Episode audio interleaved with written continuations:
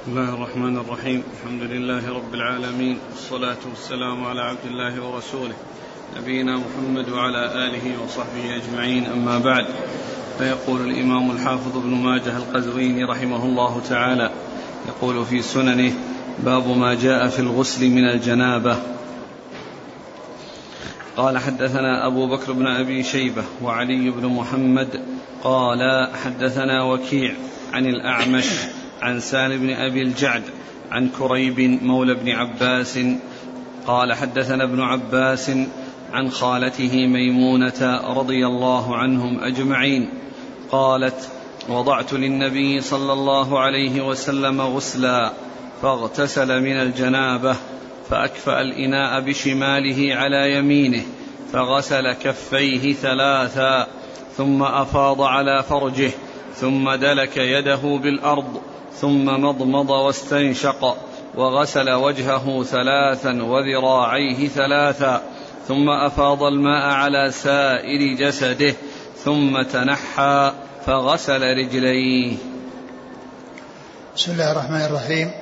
الحمد لله رب العالمين وصلى الله وسلم وبارك على عبده ورسوله نبينا محمد وعلى آله وأصحابه أجمعين. أما بعد فيقول الإمام ابن ماجه رحمه الله باب الغسل من الجنابة. الغسل من الجنابة هو رفع للحدث الأكبر. و و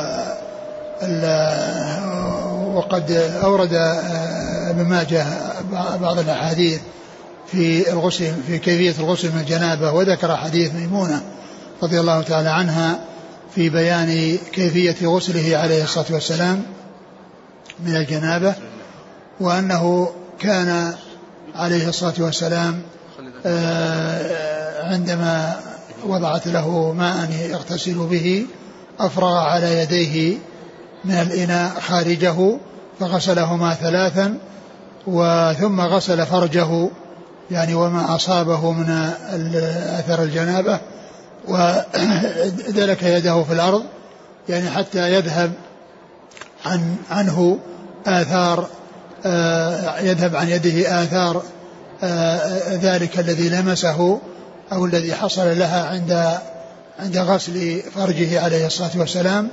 ثم إنه توضأ آه، وضوءه للصلاة فتمضمض واستنشق ثلاثا وغسل وجهه ثلاثا وغسل يديه المرفقين ثلاثا ثم أفرغ الماء على رأسه يعني واغتسل. ثم تنحى وغسل رجليه. فيكون بذلك عليه الصلاة والسلام توضأ وضوءه للصلاة وأخر غسل الرجلين إلى الفراغ من الاغتسال ثم غسلهما. هذه هي الصفة التي جاءت في حديث ميمونة. وقد جاء في حديث عائشة رضي الله عنها في صحيح البخاري وغيره صفة أخرى وهي أنه توضأ وضوءا كاملا في آه، في البداية ثم إنه آه، آه، أفرغ الماء على جسده عليه الصلاة والسلام. فتكون هذه طريقتان إحداهما أنه يتوضأ ثم يغتسل ثم يغسل رجليه والثانية أنه يتوضأ أولا وضوءا كاملا ثم يغتسل عليه الصلاة والسلام. فهاتان هما الصفتان الكاملتان للاغتسال. والصفة التي تكفي في الاغتسال أن يفرغ الماء على سائر جسده أن يفرغ الماء على سائر جسده ف فهذه مجزئة وكافية. وإذا كان سبقها وضوء سواء كان وضوءا كاملا أو آه، وضوء الأعضاء كلها ما عدا الرجلين ثم تكون رجلين في الآخر فهاتان هما الصفتان الكاملتان اللتان ثبتتا عن رسول الله صلوات الله وسلامه وبركاته عليه. آه لكن ينبغي أن يعلم أن الإنسان عندما عندما يغتسل ويتوضأ فإنه لا يلمس ذكره بعد ذلك يعني بعدما يعني آه، يستنجي ثم يتوضأ لا يلمس ذكره لأن مس الذكر من نواقض الوضوء. مس الذكر من نواقض الوضوء. وكذلك أيضا عندما يغتسل اغتسالا كاملا إذا روى رفع إذا نوى رفع الحدث الأكبر والأصغر فإنه يغسل فرجه في البداية ثم لا يعود إليه. فإن لمسه بعد ذلك فإنه لا يصح منه الوضوء بل عليه أن أن يأتي بالوضوء. لأن مس الذكر ناقض من نواقض الوضوء. نعم. قال حدثنا أبو بكر بن أبي شيبة. ثقة أخرج أصحاب الكتب إلى الترمذي. عن وعلي بن محمد. هو ثقة أخرجه النسائي في مسجد علي وابن ماجه. عن وكيع. بن الجراح ثقة أخرج أصحاب الكتب. عن الأعمش. سليمان بن مهران ثقة أخرج أصحاب الكتب. عن سالم بن أبي الجعد وهو ثقة أخرج أصحاب الكتب. عن كريب مولى بن عباس ثقة أخرج أصحاب الكتب. عن ابن عباس رضي الله عنهما. وهم من أكثر الرواية عن رسول الله صلى الله عليه وسلم عن ممنونة أم المؤمنين رضي الله عنها وقد أخرج لها أصحاب الكتب الستة. قال حدثنا محمد بن عبد الملك بن أبي الشوارب. قال حدثنا عبد الواحد بن زياد. قال حدثنا صدقة بن سعيد الحنفي. قال حدثنا جميع بن عمير التيمي قال انطلقت مع عمتي وخالتي فدخلنا على عائشة رضي الله عنها فسألناها كيف كان يصنع رسول الله صلى الله عليه وسلم عند غسله من الجنابة؟ قالت كان يفيض على كفيه ثلاث مرات ثم يدخلها الإناء ثم يغسل رأسه ثلاث مرات ثم يفيض على جسده ثم يقوم إلى الصلاة. وأما نحن فإنا نغسل رؤوسنا خمس مرات من أجل الظفر. ثم ورد حديث عائشة رضي الله عنها وهو أن الرسول صلى الله عليه وسلم كان آه، يفرغ على يديه ثم يدخل آه، ثلاث مرات ثم يدخل يده في الإناء فيغسل رأسه ويفرغ على سائر جسده آه، ويفرغ على سائر جسده. ثم وقالت أما نحن ف فنغسل رؤوسنا خمس مرات وأما من أجل وأما نحن فنغسل رؤوسنا خمس مرات من أجل الظفر. يعني الظفر الذي هو الضفائر يعني كونها تلوى ويضم بعضها إلى بعض حتى يكون الشعر. بدل ما يكون متفرقا يكون ضفائر كل ضفيرة تتكون من من من من جملة من الشعر. كل ضفيرة تتكون من جملة من الشعر قالوا فإنهم كانوا يزيدون يعني على هذا المقدار الذي كان يفعله رسول الله صلى الله عليه وسلم من أجل ظفر آه، شعر الرأس آه، الذي هو آه، جمع بعضه إلى بعض حتى يكون حتى يكون مجموعة من الضفائر. والحديث في إسناده من فيه ضعف وهو صدقة.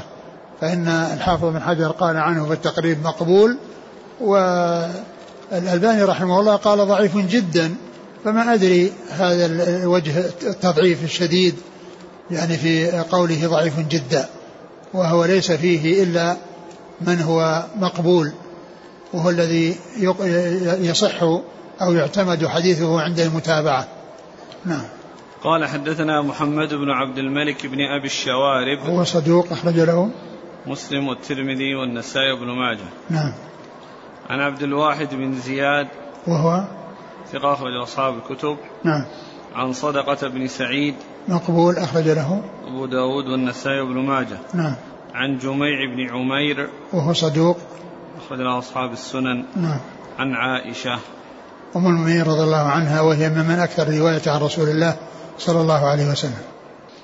يقول السائل إذا صب الماء على جسده من الجنابة هل عليه وضوء بعدها من أجل الصلاة أم يكفيه ذلك الصب على الجسد؟ يكفيه إذا نوى رفع الحد الأكبر والأصغر يكفيه. لكنه كما أشرت يعني قبل قليل لا يعني يلمس ذكره وهو يعني يغتسل بعد أن آه، يغسله في البداية. نعم. وهل تجب المضمضة والاستنشاق في نعم الغسل نعم. المجزئ؟ نعم, نعم لأنه جاء لأنه جاء في المضمضة والاستنشاق أقول المضمضة والاستنشاق جاءت في الوضوء وجاءت في ال في ال في الاغتسال. لأن الوضوء الذي مع الاغتسال جاء فيه مضمضة واستنشاق هل يشترط الدلك في الغسل؟ لا ليس بشرط. ليس بشرط. الماء إذا أفيض على الجسد ووصله جميعا وإن لم يحصل دلك فإنه يكفي. هل التنحي عن مكان الغسل من السنة وإن كان المكان نظيف؟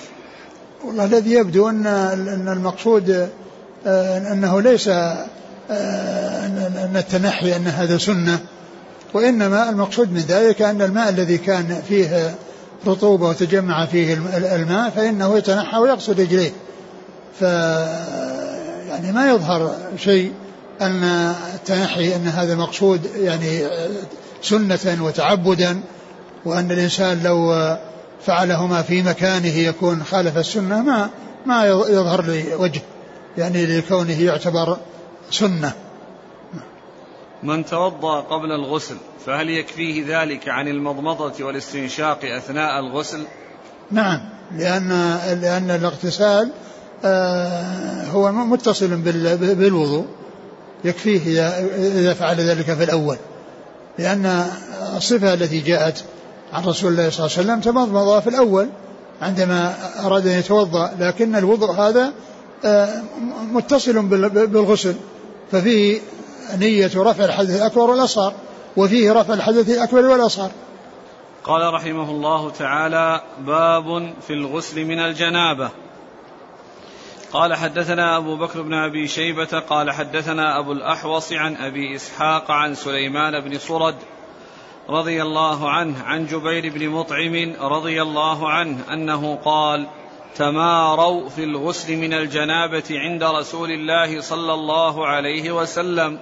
فقال رسول الله صلى الله عليه وسلم أما أنا فأفيض على رأسي ثلاث أكف. ثم قال ابن ماجه باب في الغسل من الجنابة. وترجمة السابقة باب ما جاء في الغسل من الجنابة. ومعناهما واحد. يعني معناهما واحد. لأن قوله ما جاء في الغسل من الجنابة كل ما يتعلق بالغسل من الجنابة وقد جاء عن رسول الله صلى الله عليه وسلم فإنه داخل تحت الترجمة. وقوله في الغسل من الجنابة يعني لا يبدو يعني فرقا واضح بين هذه الترجمة والترجمة السابقة. ثم أورد هذا الحديث أن جماعة من أصحاب الرسول صلى الله عليه وسلم تماروا يعني بحثوا وتناقشوا وتذاكروا فيما بين فيما بينهم الغسل من الجنابة فقال عليه الصلاة والسلام أما أنا في فيكفيني. فأفيض على رأسي ثلاث أكف. أما أنا في فأفيض على رأسي ثلاث أكف.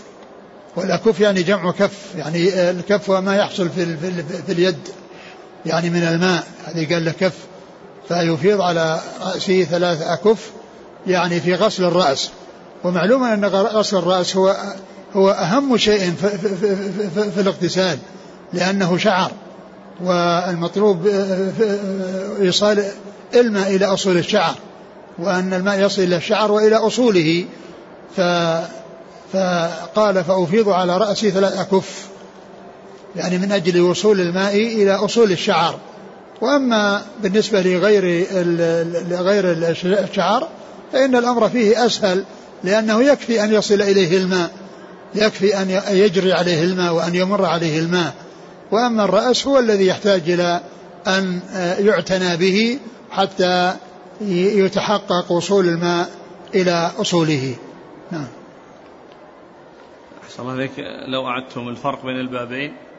ما ما أعرف في فرق. أنا قلت إني ما أعرف في فرق بين البابين. لأن قوله ما ما جاء في الغسل من الجنابة كل شيء يجي عن رسول الله صلى الله عليه وسلم يدخل تحت هذه الترجمة. يدخل تحت هذه الترجمة. وأنا قلت أني لا أعرف فرقا بين هاتين الترجمتين.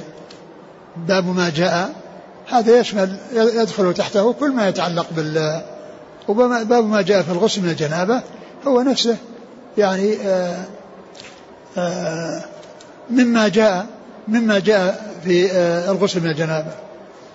قال حدثنا أبو بكر بن أبي شيبة عن أبي الأحوص هو سلام بن سليم الحنفي ثقة أخرج أصحاب الكتب. عن أبي إسحاق. هو السبيعي عمرو بن عبد الله الهمداني السبيعي ثقة أخرج أصحاب الكتب. عن سليمان بن صرد. وهو؟ صحابي أخرج أصحاب الكتب. نعم. عن جبير بن مطعم. رضي الله عنه أخرج أصحاب الكتب. قال حدثنا أبو بكر بن أبي شيبة وعلي بن محمد قال حدثنا وكيع. حا قال وحدثنا أبو كريب قال حدثنا ابن فضيل جميعا عن فضيل بن مرزوق عن عطية عن أبي سعيد رضي الله عنه أن رجلا سأله عن الغسل من الجنابة فقال ثلاثا فقال الرجل إن شعري كثير فقال رسول الله صلى الله عليه وسلم كان أكثر شعرا منك وأطيب. ثم ذكر هذا الحديث عن أبي سعيد رضي الله عنه. أن رجلا سأله عن الغسل من الجنابة فقال ثلاثا يعني أنه يغسل رأسه وأنه يفيض الماء على رأسه ثلاثا.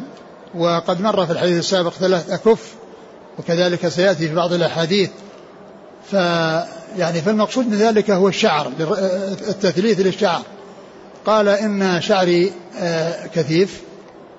إن شعري, إن شعري كثير. إن شعري كثير. قال كان يكفي من هو؟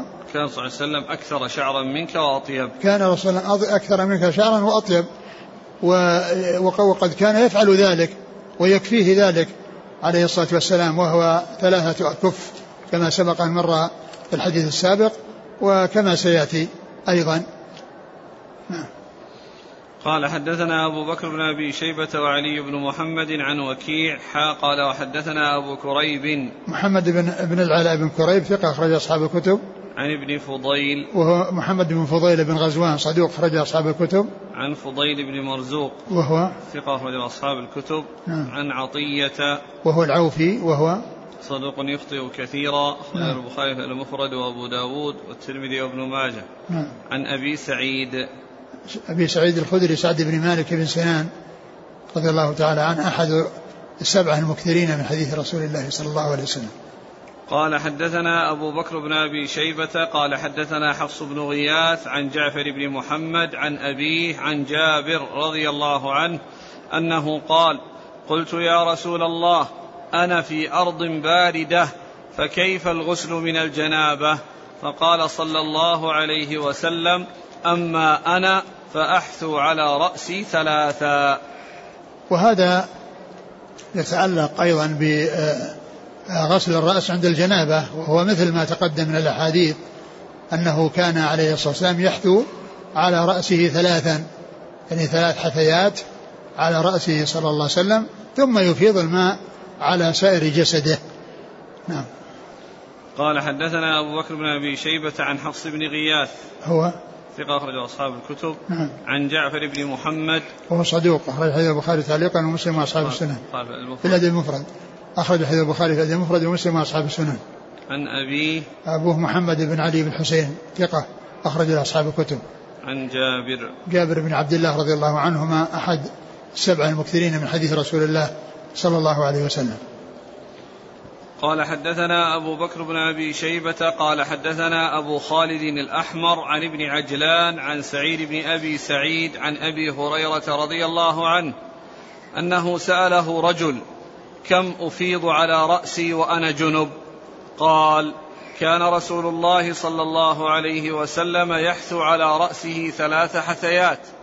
قال الرجل إن شعري طويل. قال كان رسول الله صلى الله عليه وسلم أكثر شعرا منك وأطيب. ثم ذكر حديث أبي هريرة وأن رجلا سأله سأله عن كم أفيض على رأسي وأنا كم أفيض على رأسي وأنا جنب. يعني كم أفيض من الحثيات على رأسي عند الاغتسال من الجنابة. فقال فذكر له فعل الرسول صلى الله عليه وسلم. كان رسول الله صلى الله عليه وسلم يحثو على رأسه ثلاث حثيات. قال الرجل فإن شعري كثير قال كان آه، آه، شعر رسول الله صلى الله عليه وسلم أكثر منك وأطيب.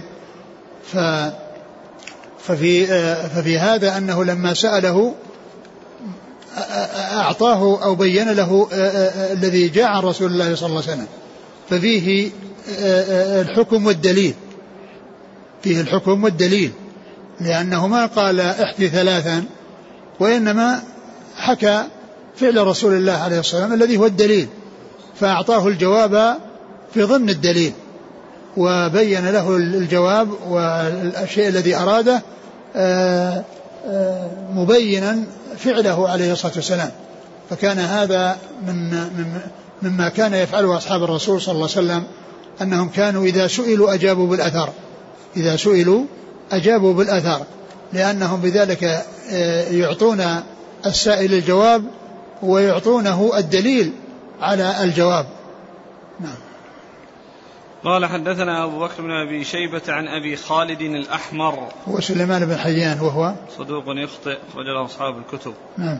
عن ابن عجلان. وهو صدوق أخرج حديث البخاري تعليقا ومسلم وأصحاب السنة. عن سعيد بن أبي سعيد. المقبري ثقة أخرج أصحاب الكتب. عن أبي هريرة. أبو هريرة رضي الله عنه أحد السبع المكثرين من حديث رسول الله صلى الله عليه وسلم.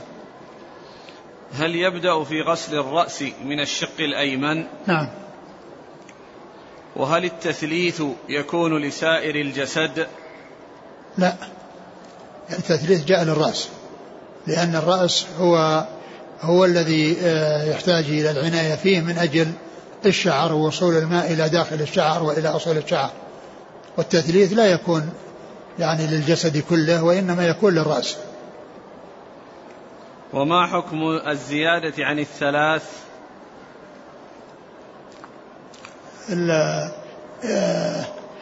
الاقتصار عليها كما جاء عن عن الصحابة وكما جاء في آه، إجابتهم للشيء الذي للشخص الذي يسأل ويقول إن أن شعري كثير فيقولون كان شعر رسول الله صلى الله عليه وسلم أكثر منك وأطيب. يعني يدل على أن الإنسان يقتصر على ما فعله رسول الله صلى الله عليه وسلم. عدد من الأسئلة عن الحال الآن. إذ الإنسان يقف تحت ما يسمى بالدش ويتساقط عليه الماء فكيف يحسب الثلاث حثيات؟ لا هذا ما يحتاج إلى حساب. أقول هذا ما يحتاج إلى أن يحسب لأنه سيصب عليه وس يعني آه، يحرك رأسه بيديه ويصب عليه ثم بعد ذلك يصل إلى سائر جسده ويكون نوى عند الدخول في الاغتسال. ورفع الحدث الأكبر والأصغر إذا أراد أن يرفع الحدث الأصغر ولا ولا يمسك ذكره بعد أن يغسله في في البداية وبذلك يكون ارتفع حدثه الأكبر وحدثه الأصغر. قال رحمه الله تعالى باب في الوضوء بعد الغسل. قال حدثنا أبو بكر بن أبي شيبة وعبد الله بن عامر بن زرارة وإسماعيل بن موسى السدي قالوا حدثنا شريك عن أبي إسحاق عن الأسود عن عائشة رضي الله عنها أنها قالت كان رسول الله صلى الله عليه وسلم لا يتوضأ بعد الغسل من الجنابة. ثم ذكر الوضوء بعد الغسل وأن الرسول صلى الله عليه وسلم ما كان يتوضأ بعد الغسل من الجنابة بل كان يتوضأ قبل ذلك على الصفتين الثابتتين في حديثي ميمونة وعائشة رضي الله تعالى عنهما. و فلا يتوضأ يعني بعد الغسل من الجنابة إلا إذا حصل يعني ناقض للوضوء إلا إذا حصل ناقض للوضوء فإنه يتوضأ يعني بعد ذلك. وإلا فإن ما حصل من الاغتسال والوضوء قبله أو آه، كون الإنسان يغتسل وينوي رفع الحدث الأكبر والأصغر فإن ذلك يكفيه ولا يحتاج إلى أن يتوضأ من جديد. نعم. قال حدثنا أبو بكر بن أبي شيبة وعبد الله, وعبد الله بن عامر بن زرارة. هو؟ صدوق له مسلم وأبو داود وابن ماجه. نعم. وإسماعيل بن موسى السدي. وهو؟ صدوق يخطئ. وجر البخاري في خلق أفعال العباد. وأبو داود والترمذي وابن ماجه. نعم. عن شريك. شريك بن عبد الله النخعي الكوفي صدوق. أخرج حديث البخاري تعليقا ومسلم وأصحاب السنة. عن أبي إسحاق.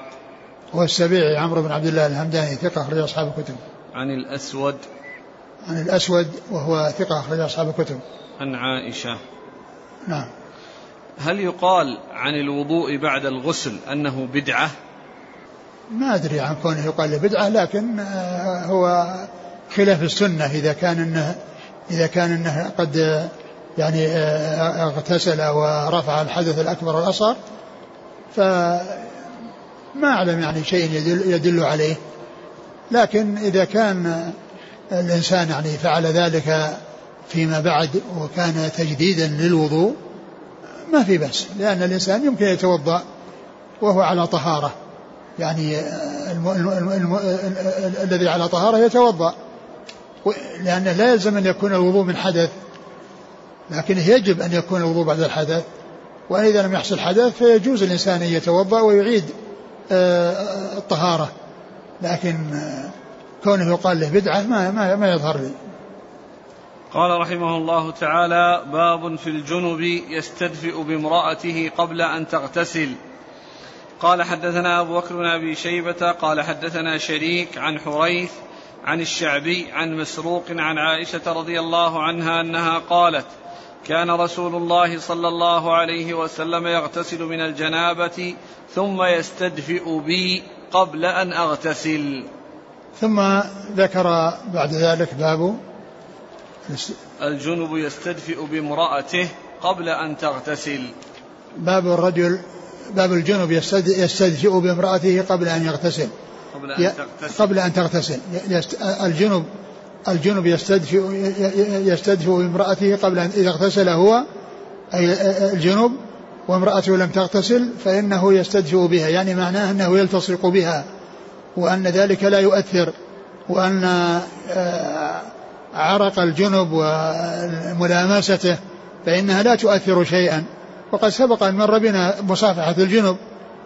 مر بنا فيما مضى مصافحة الجنب وأن بعض الصحابة كانوا يتحرجون من لقيه صلى الله عليه وسلم وهم على وهم على جنابة والرسول صلى الله عليه وسلم قال إن المؤمن لا ينجس. فدل هذا على أن الغير الجنب إذا لامس الجنب فإن تلك الملامسة وكذلك التصاق الرجل بأهله وهو, وهو وقد اغتسل من الجنابة وهي لم تغتسل أن ذلك لا بأس به ولا يؤثر شيئا. والجنابة لا تؤثر. في جسد الإنسان يعني لا تؤثر يعني في من يلمس جسد الإنسان لا بمصافحة ولا بغير ذلك فإن الجنب هو هو طاهر ولو يعني أدخل يده في ماء فإنه لا ينجس ولا يتأثر الماء وكذلك لو لمس شيئا أو صافحه أحد أو لا أو لامسه فإن ذلك لا يؤثر شيئا. نعم. قال حدثنا أبو بكر بن شيبة عن شريك عن حريث. حريث ضعيف أخرج له. البخاري تعليقا والترمذي وابن ماجه. نعم. عن الشعبي. عامر بن شراحيل ثقة أخرج أصحاب الكتب. عن مسروق. ثقة أخرج أصحاب الكتب. عن عائشة. نعم. قال رحمه الله تعالى باب في الجنب ينام بهيئته لا يمس ماء. قال حدثنا محمد بن الصباح قال حدثنا أبو بكر بن عياش عن الأعمش عن أبي إسحاق عن الأسود عن عائشة رضي الله عنها أنها قالت كان رسول الله صلى الله عليه وسلم يجنب ثم ينام ولا يمس ماء حتى يقوم بعد ذلك فيغتسل. ثم ذكر بعد ذلك باب في الجنب آه باب ينام بهيئته لا يمس ماء. ينام بهيئته لا يمس ماء. يعني على هيئته دون أن يمس ماء. يعني معنى ذلك أن كون الإنسان يغتسل من الجنابة يعني ويبادر لا شك أن هذا هو الأحسن وهو الأفضل وله أن ينام وهو على جنابته وأولى له أن يتوضأ قبل أن ينام ليخفف الجنابة. وقد جاء الوضوء قبل النوم للجنب وجاء النوم بدون وضوء والنوم جائز بدون بدون وضوء وفعله بوضوء وفعل الوضوء قبله أولى وأفضل لأن في ذلك تخفيف الجنابة وإزالة الآثار المترتبة على الجماع في الاستنجاء قبل أن يتوضأ. نعم. قال حدثنا محمد بن الصباح صدوق أخرج له. أبو داود بن ماجه. عن أبي بكر بن عياش. وهو ثقة أخرج هذا البخاري ومسلم في المقدمة وأصحاب السنن. عن الأعمش عن أبي إسحاق عن الأسود عن عائشة. نعم. قال حدثنا أبو بكر بن أبي شيبة. قال حدثنا أبو الأحوص عن أبي إسحاق عن الأسود عن عائشة رضي الله عنها أنها قالت إن رسول الله صلى الله عليه وسلم إن كانت له إلى أهله حاجة قضاها ثم ينام كهيئته لا يمس ماء. وهذا مثل الذي قبله.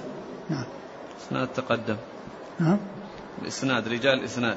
نعم الإسناد. أبو بكر بن شيبة عن الاب الأحوص عن أبي إسحاق عن الأسود عن عائشة. نعم. قال حدثنا علي بن محمد قال حدثنا وكيع قال حدثنا سفيان عن أبي إسحاق عن الأسود عن عائشة رضي الله عنها. أن رسول الله صلى الله عليه وسلم كان يجنب ثم ينام كهيئته لا يمس ماء.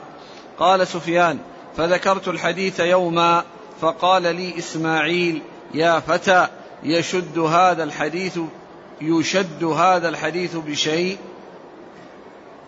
آه ثم ذكر هذا الحديث عن عائشة ومثل ما تقدم وقول آه سفيان ذكرته لإسماعيل إيش؟ فذكرت الحديث يوما فقال لي إسماعيل. ما أدري من هو إسماعيل هذا. يعني الذي آه قال لثوري يا فتى يشد هذا الحديث بشيء يشد. هذا الحديث بشيء. يشد هذا الحديث بشيء. يعني ما أدري المقصود من قوله يشد بشيء يعني معناه أنه يعني هل معناه أنه يتمسك به ويشد عليه ويؤخذ به. يعني الحديث يعني اسناده صحيح. يعني كونه يعني يشد بشيء يعني كونه يعني يعتضد أو يقوى يعني هو قوي. لكن لعل المقصود به أنه يعني معناه أنه يتمسك به أو يشد به أو يؤخذ به. و وإسماعيل وإسماعيل الثوري له ستة من الشيوخ. له ستة شيوخ كل واحد منهم يقال له إسماعيل. وله قرنا يعني في طبقته يقال له إسماعيل مثل إسماعيل بن علية إسماعيل بن جعفر. لا وله ستة وله ستة ذكرهم المزي لكن لا أدري من هو إسماعيل هذا هذا المهمل الذي ذكر ولم ينسب. قال حدثنا علي بن محمد عن وكيع عن سفيان عن أبي إسحاق عن الأسود عن عائشة. نعم. قال رحمه الله تعالى باب من قال لا ينام الجنب حتى يتوضأ وضوءه للصلاة. قال حدثنا محمد بن رمح المصري قال أخبرنا الليث بن سعد عن الزهري عن أبي سلمة عن عائشة رضي الله عنها أنها قالت كان رسول الله صلى الله عليه وسلم إذا أراد أن ينام وهو جنب توضأ وضوءه للصلاة. ثم ذكر باب من قال إذا أراد الجنب أن أن ينام توضأ وضوءه للصلاة.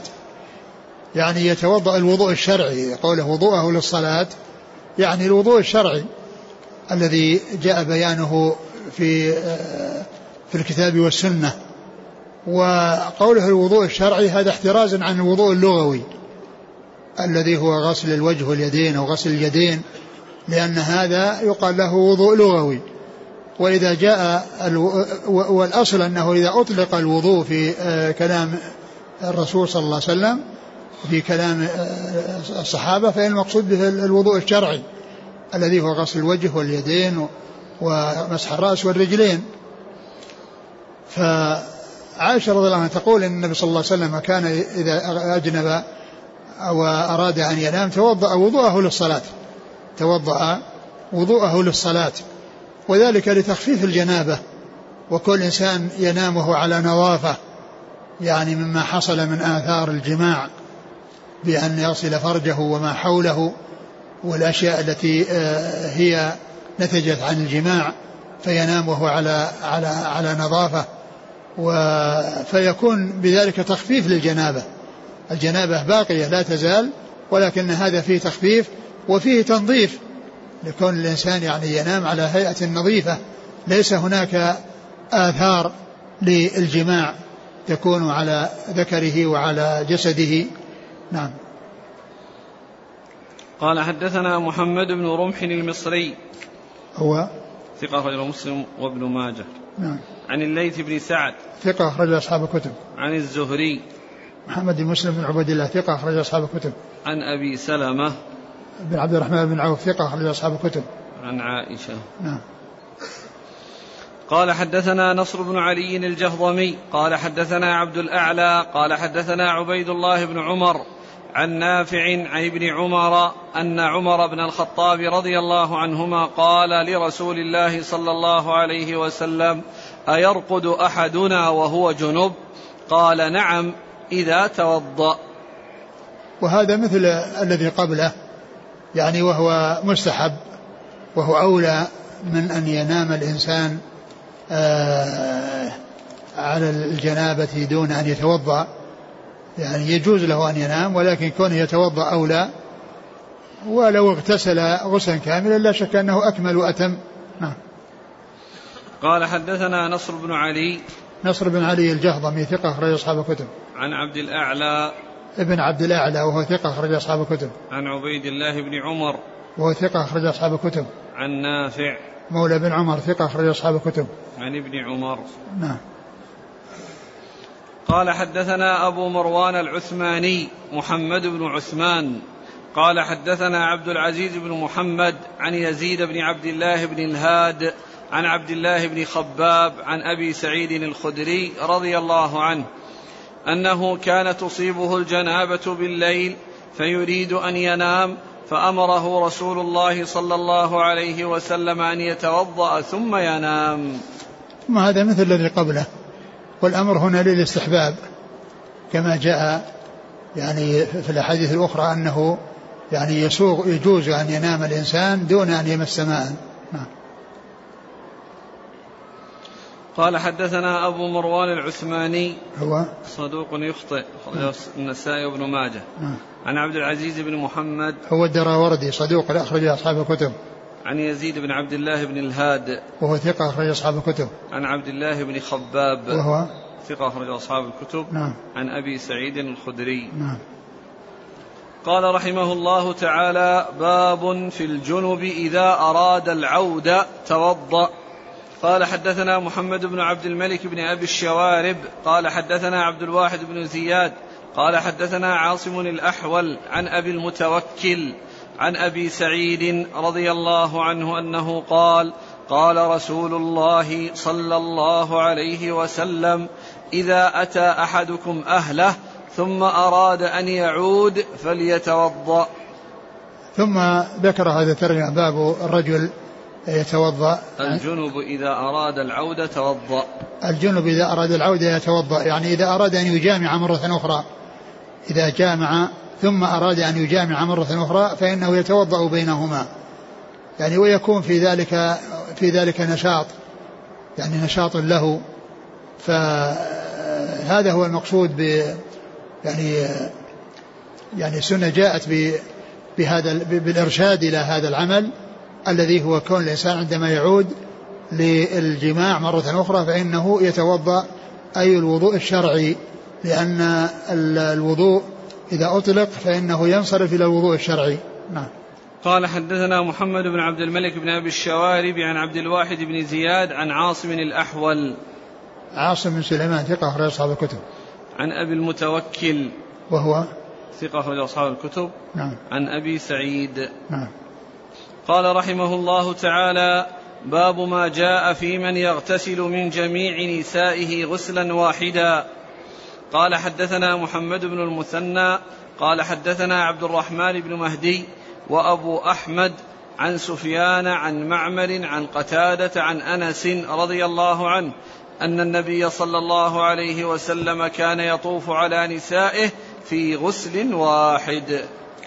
ثم ذكر الرجل يطوف على أهله في غسل واحد بمعنى أنه يجامع نساءه ويغتسل غسلا واحد في الآخر و ومعلوم أن أن هناك وضوء يعني بين آه، آه، كل واحدة آه، لحصول النظافة ولحصول ال يعني النشاط كما مر أنه إذا أراد أن يعود فإنه فإنه يتوضأ.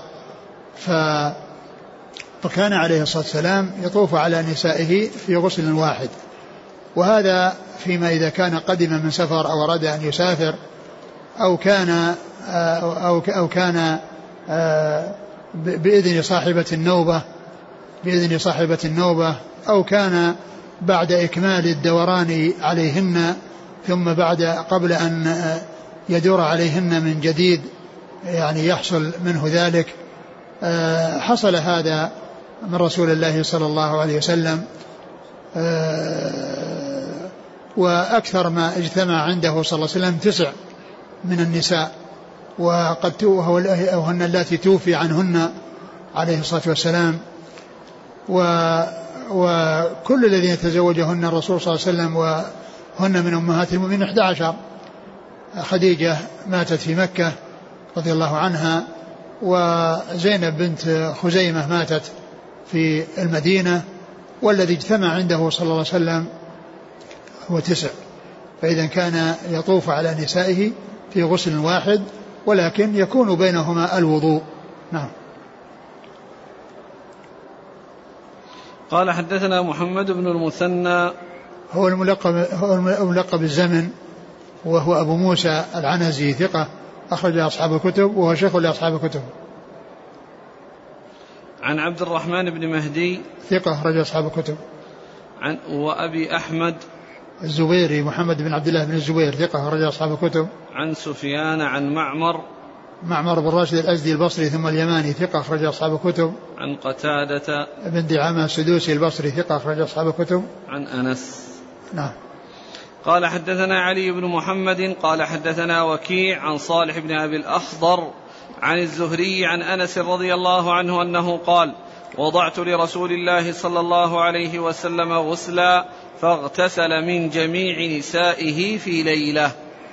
ثم ذكر هذا الحديث هو مثل الذي قبله هو في إسناده ضعف لكن الذي قبله صحيح ثابت عن رسول الله صلى الله عليه وسلم فيعني يعني يكون صحيحا بما قبله. نعم. قال حدثنا علي بن محمد عن وكيع عن صالح بن أبي الأخضر. هو ضعيف أخرج له. أصحاب السنن. نعم. عن الزهري عن أنس. نعم. قال رحمه الله تعالى باب وأنس وأنس من صغار الصحابة والزهري من صغار التابعين. أنس من صغار الصحابة والزهري من صغار التابعين. ففيه رواية تابعي صغير عن صحابي صغير يعني من صغار الصحابة وإلا فإنه آه، يعني عمر رضي الله عنه وأرضاه لكنه يعتبر من صغار الصحابة يعني لأنه كان في زمن الرسول صلى الله عليه وسلم صغير. نعم. قال رحمه الله تعالى باب في من يغتسل عند كل واحدة غسلا. قال حدثنا إسحاق بن منصور قال حدثنا عبد الصمد قال حدثنا حماد قال حدثنا عبد الرحمن بن أبي رافع. عن عمته سلمى عن أبي رافع رضي الله عنه أن النبي صلى الله عليه وعلى آله وسلم طاف على نسائه في ليلة وكان يغتسل عند كل واحدة منهن. فقيل, فقيل له يا رسول الله ألا تجعله غسلا واحدا؟ فقال هو أزكى وأطيب وأطهر. يعني آه الذي مر كونه يطوف على نسائه ويغتسل غسلا واحدا وهذا يطوف على نسائه وكل امرأة يغتسل عندها غسلا. ولا شك أن هذا هو الأصل يعني الذي يكون كل واحد يغتسل عندها غسلا.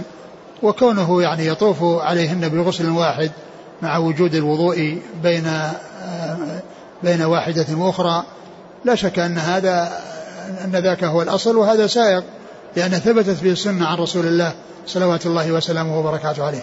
نعم. قال حدثنا إسحاق بن منصور. هو الكوسج ثقة أخرج أصحاب الكتب إلا أبا داود. عن عبد الصمد. بن عبد الوارث وهو صدوق. أصحاب الكتب. نعم. عن حماد. حماد بن سلمة ثقة أخرجه البخاري تعليقا ومسلم وأصحاب السنن. عن عبد الرحمن بن أبي رافع. وهو مقبول. أخرجه نعم. أصحاب السنن. نعم. عن عمته سلمى مقبولة نعم. أبو داود النسائي بن ماجه. عن أبي رافع. أبو رافع رضي الله عنه أخرجه أصحاب الكتب. في الباب اللي بعده قال رحمه الله تعالى باب في الجنب يأكل ويشرب والله تعالى أعلم وصلى الله وسلم وبارك على عبده ورسوله نبينا محمد وعلى آله وأصحابه أجمعين